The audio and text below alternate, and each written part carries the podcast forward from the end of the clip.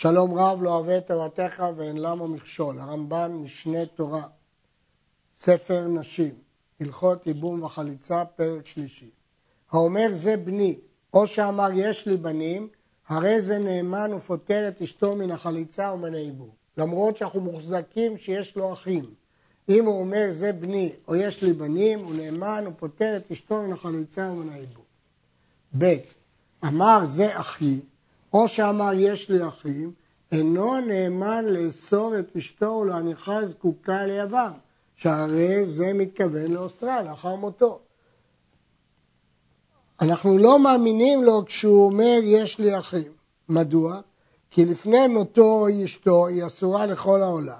לאחר מותו היא תהיה מותרת, ובגלל האמירה שלו שיש לו אח, ואנחנו לא מוחזקים שיש לו אח, הוא יאסור אותה להינשא, הוא לא נאמן. היה מוחזק שיש לו אחים, ואמר בשעת מיתתו אין לי אחים, אינו נאמן. כיוון שהוא היה מוחזק שיש לו אחים, למרות שיש לו מיגו שיכול לתת לה גט ולפתור אותה מייבום, לא אומרים מיגו נגד מוחזק. יש פוסקים שאומרים שבגלל שיש לו מיגו שהוא יכול לגרש, אז הוא נאמן. וכן אם אמר על מישהו מוחזק אחיו אין זה אחי, אינו נאמן. לא היה מוחזק באחיו, ויצא עליה כל שיש שם עדים שיעידו שיש לבעלי אחים. והעדים במדינה אחרת, אפילו אמר הוא בשעת מיתתו אין לי אח, הרי זו חוששת ותמתין עד שיבואו העדים שאמרו וישאלו. לא מוחזק באחים, אבל יש קול שיש אחים שהם יעידו שיש לבעל העדים. ממתינים והיא חוששת עד שיבואו העדים, מחמירים בזה. כמובן מדובר בקול רציני, יש אומרים שצריך שהקול יוחזק בבית דין, הרמב"ם לא הזכיר את זה. מי שזינה עם אישה בין פנויה בין אשת איש ונתעברה, ואמר זה העובר ממנו, אפילו אם הודע לו, אף על פי שהוא בנו לעניין ירושה, הרי זה ספק לעניין ייבום. זה לא מספיק לפתור מייבום. מדוע? כשם שזינת עמו, כך זינת עם אחר, ומאין יוודע הדבר שזה בנו בוודאי, והרי אין לו חזקה. אלא ספק הוא להחמיר דנים בו, וחולצת ולא מתייבמת. איך נוכל לסמוך שאכן זה בנו? לעניין ירושה, הוא חייב את עצמו, אבל לעניין לפתור אותה מייבום, אנחנו לא יכולים לפתור אותה מהזיקה לייבום על סמך מה שהוא אמר שהוא בנו. נאמן עד אחד להעיד ליבמה שמת בעלה, ומתייבמת על פיו. או שמת בעלה, יבמה, או שניתן לבעלה בן להתירה לזר, ואפילו עבד או אישה או גוי מסיח לפי תומו מעיד במיתת היבם, כמו שמעיד לאש איש להתירה, כמו שבאנו בהלכות גירושין. הרמב"ם הסביר בהלכות גירושין שכל דבר שעתיד להתברר מילתא דאבידא לגלויה, אין צורך בעדים ועד אחד נאמן אפילו עבד אפילו אישה. ולכן הם נאמנים לומר לאישה מת בעלך, אם כך. הם גם נאמנים להגיד ליבמה שמת בעלה, היא חייבת בייבום. או להפך, שמת יבמה והיא פטורה בייבום. או שניתן לבעלה בן כדי להתירה לזר. כל הדברים הללו הם נאמנים. כמו שאמרנו שעד אחד נאמן, כך בכל הדברים האלו נאמנים. יש קושי. מלך שהוא מעיד שמת יבמה או ממת בעלה, זה באמת דומה למיתת הבעל. אבל שניתן לבעלה בן, איפה ראינו את שם נאמנות כזאת? מה שהאמנו בעדות מיתה של עד אחד, שזה מילתא לאבידא לעגלויה, שהוא יבוא, אז הכל יתברר. אבל שניתן לבעלה בן, אולי הוא משקר. ולכן לא מובן, הדמיון, ההשוואה לא מובנת שעושה הרמב"ם בין המקרה שהעד אחד העיד שיש לבעלה בן, לבין עד שהעיד שמת בעלה, זה בכלל לא דומה.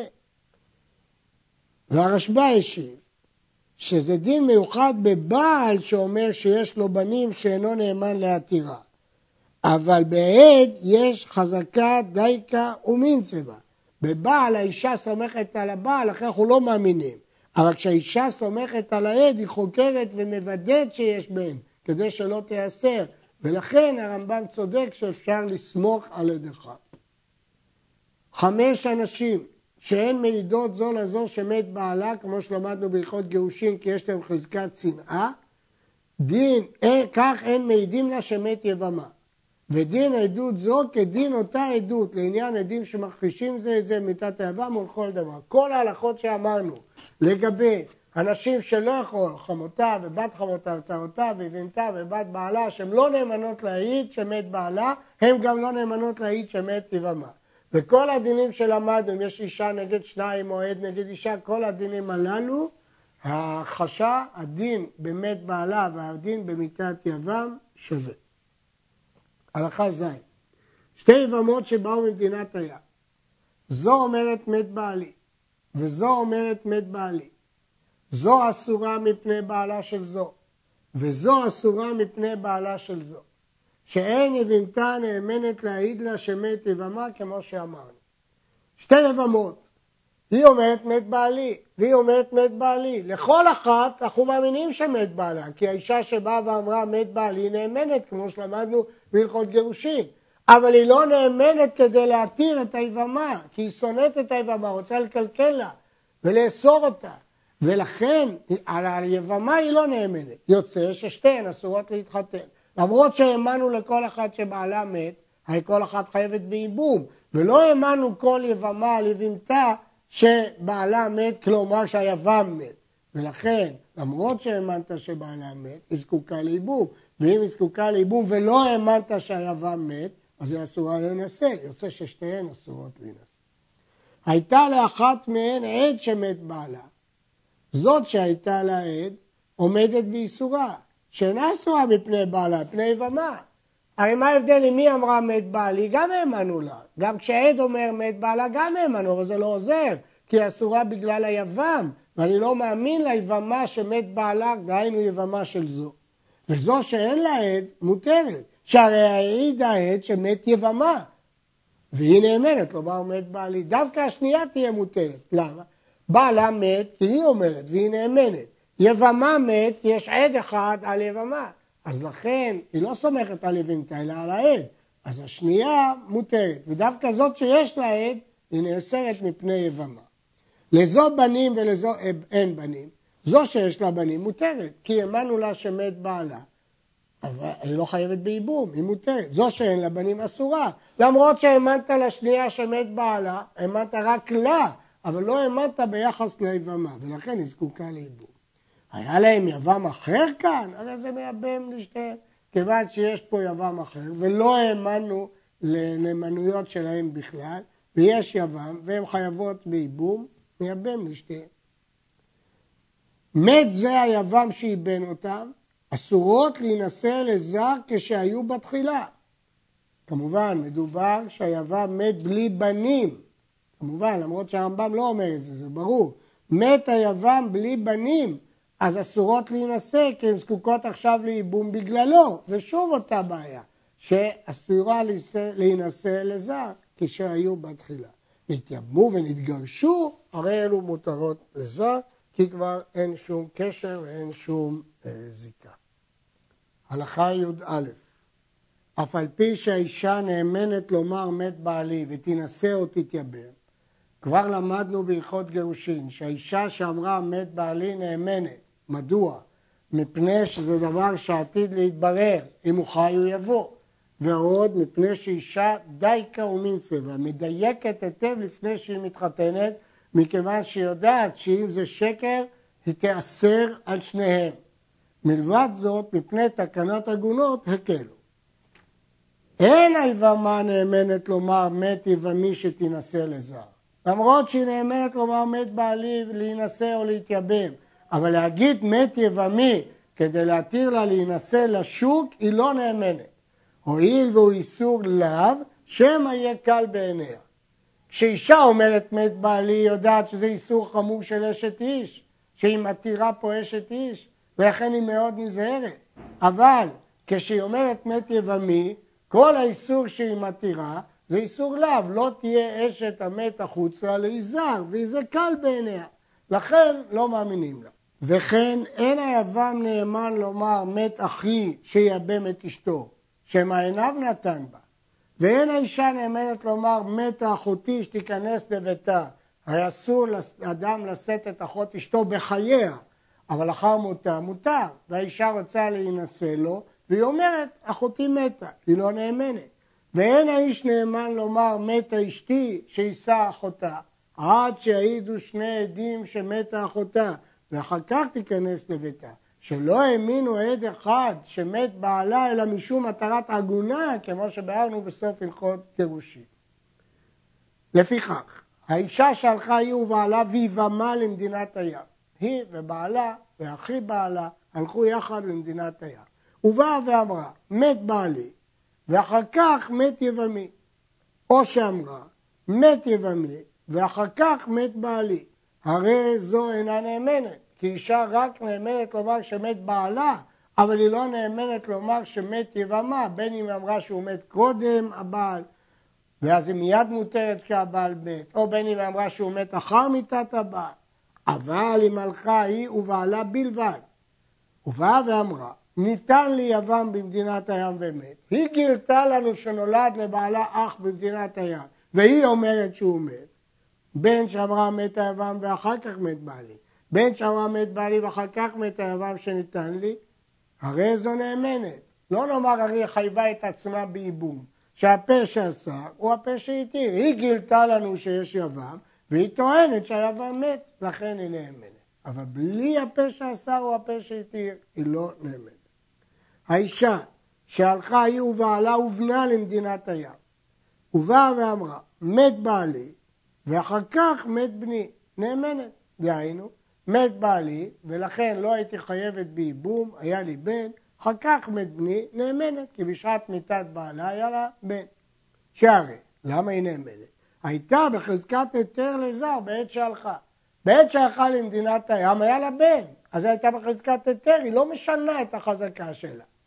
אמרה, מת בני ואחר כך מת בעלי, אינה נאמנת להתייבם, וחוששים לדבריה וחולצת ולא מתייבמת.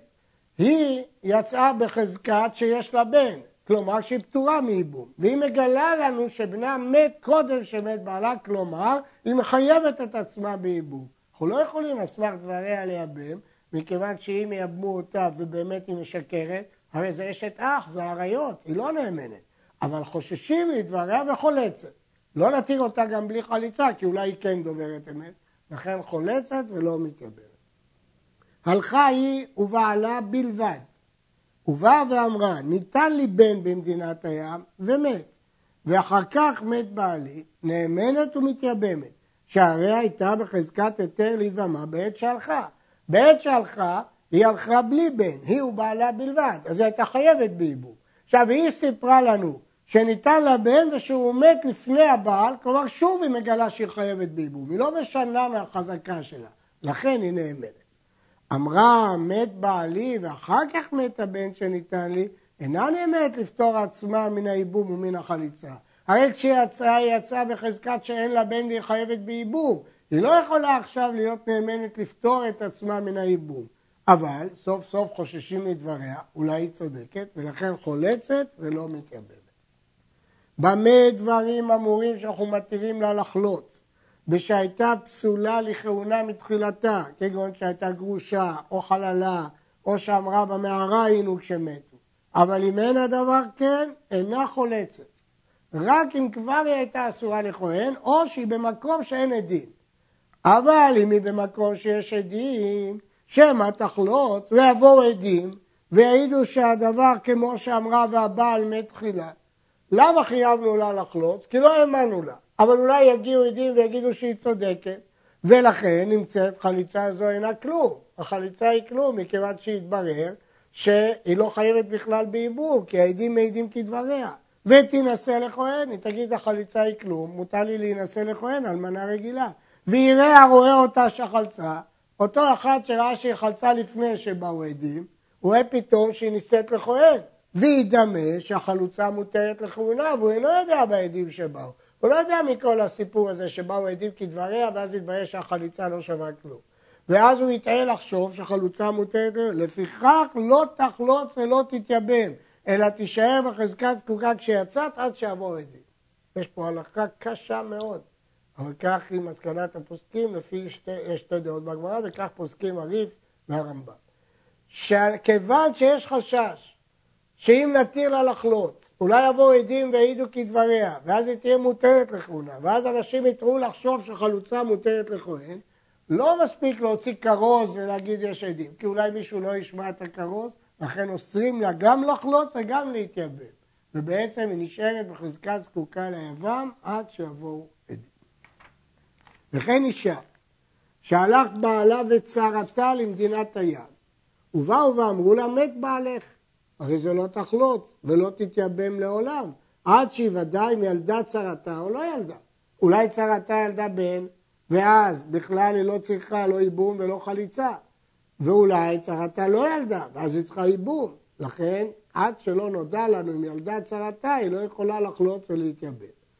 שואל הרמב"ם, ולמה לא תחלוץ אחר תשעה חודשים ממיתת הבעל, ותהיה מותרת לזר על כל פנים? אם ילדה צרתה, הרי נפטרה זו, ואם לא ילדה, הרי נחלצה. מה החשש שלנו? שתחלוץ. אם היא ילדה, אז מתברר שבכלל החליצה מיותרת, כי לא צריך לא ייבום ולא חליצה. ואם היא לא ילדה, ומתברר שהיא צריכה ייבום, הרי היא חלצה, אז למה לא נתיר אותה? גזרה, אותה גזרה שגזרנו קודם. שמא היוודע אחר החליצה שילדה צרת עוולת של קיימה. היא תחלוץ. אחר כך יתברר שיש בן, ונמצאת זו שאינה חלוצה. מתברר שכל החליצה הזאת היא כלום, היא מיותרת. ותינשא לכהן אחר שנחלצה. ויאמר הרועה שלא ידע בעדים שבאו, שהחלוצה מותרת לכהן, ויעיד שראה אותה נישאת לכהונה על פי בית דין. לפיכך, אם הייתה אסורה לכהונה מתחילתה, הרי זו חולצת, אחר תשעה ותינשא לזה, כי כל הבעיה היא אסור והיתר לכהן. אבל זו הצהרה שהייתה עם בעלה כשמת, לא האישה, אלא הצהרה, תמתין 90 יום כשאר היבמות כדי להבחין כפי שכבר למדנו, ותחלוץ או תתייבם, ולא תחוש את צרתה של מדינה אחרת. למה? אולי לה יש בן, הואיל ולא היה בעלה עימה במדינה, איך יהיה לה בן? הרי בעלה היה יחד עם צרתה, ולכן שם אין לה מה לחשוש. אז לצרה מותר לחלוץ ולהתייבם, אבל לאישה לא לחלוץ ולא להתייבם. עד שתדע מה קרה עם צרתה. האישה שמת בעלה והייתה לה חמות במדינת הים, אינה חוששת שמא ילדה חמותה וכבר ניתן לה יבם במדינה אחרת. בעלה מת ואין לו אחים, אז אם כן היא פטורה מייבום, אבל יש לה חמות במדינה אחרת, אולי היא ילדה אח לבעלה כבר, שלא גזרו בדבר זה להעמיד אותה על חזקתה והרי היא מותרת. הרי היא בחזקת שאין לבעלה אחים. מה פתאום שנחשוש אולי נולד אח. והוא הדין לאישה שמת בעלה והיה לו בן במדינה אחרת, הרי זו מותרת לזר. כי בחזקת היתר יש לה בן. ואין חוששים שמא מת הבן, אולי המת, מן, הבן מת במדינה אחרת, אלא עמד אותה על חזקתה. הולכים לפי החזקה. יצאה חמותה מעוברת. חמותה נסעה למדינת הים מעוברת, הרי זו חוששת. כי פה יש יסוד להנחה שנולד אח לבעלה. ולא תינשא לזר עד שתדע מה היה סוף עיבור חמותה. שמא נולד לה יבם, קודם מיתת הבעל, אז היא צריכה להתייבם. נכון, ייתכן שנולדה בת, ייתכן שהפילה, אבל ייתכן שנולד יבם. האישה שהלך בעלה ובנה למדינת הים, ובאו ואמרו לה מת בעלך, ואחר כך מת בנך ונישאת, היא פטורה מהייבום כי יש לה בן בשעת מיתת בעלה. ואחר כך נודע שחילוף היו דברים, שהבן מת לפני הבעל, ואם כן היא חייבת בייבום, תצא, והבלת כשר. אמרו לה, מת, למה הבלת כשר? כי בעצם מה קרה פה? היא, אה, מת בעלה, ואחר כך מת בנה, זה מה שאמרו לו, אז היא נישאת לזר, למרות שהתברר שהייתה זקוקה לייבום. אז מה היא עברה? עליו. לכן עוולת כשר, כי זה חייבי לאווים. אבל אם אמרו לה מת בנך ואחר כך מת בעלך ונתייבמה, כי היא חשבה שכשבעלה מת לא היו לה בנים, והתייבמה. ואחר כך נודע שחילוף היו הדברים. דהיינו שהיא פטורה מהייבום, כי הבן מת רק אחרי שהבעל מת. תצא והבלת שנולד לפני השבוע אחר שבוע ממזר. מדוע? כי כאן היא בעצם מתברר שהאמת היא שהיא לא חייבת בייבום, והיא התייבמה, אז זה אשת אח, אשת אח זה ערווה. אז אם הוא בא על הערווה, ולד ממזר. לכן במקרה הזה, הוולד ממזר. עד כאן פרק.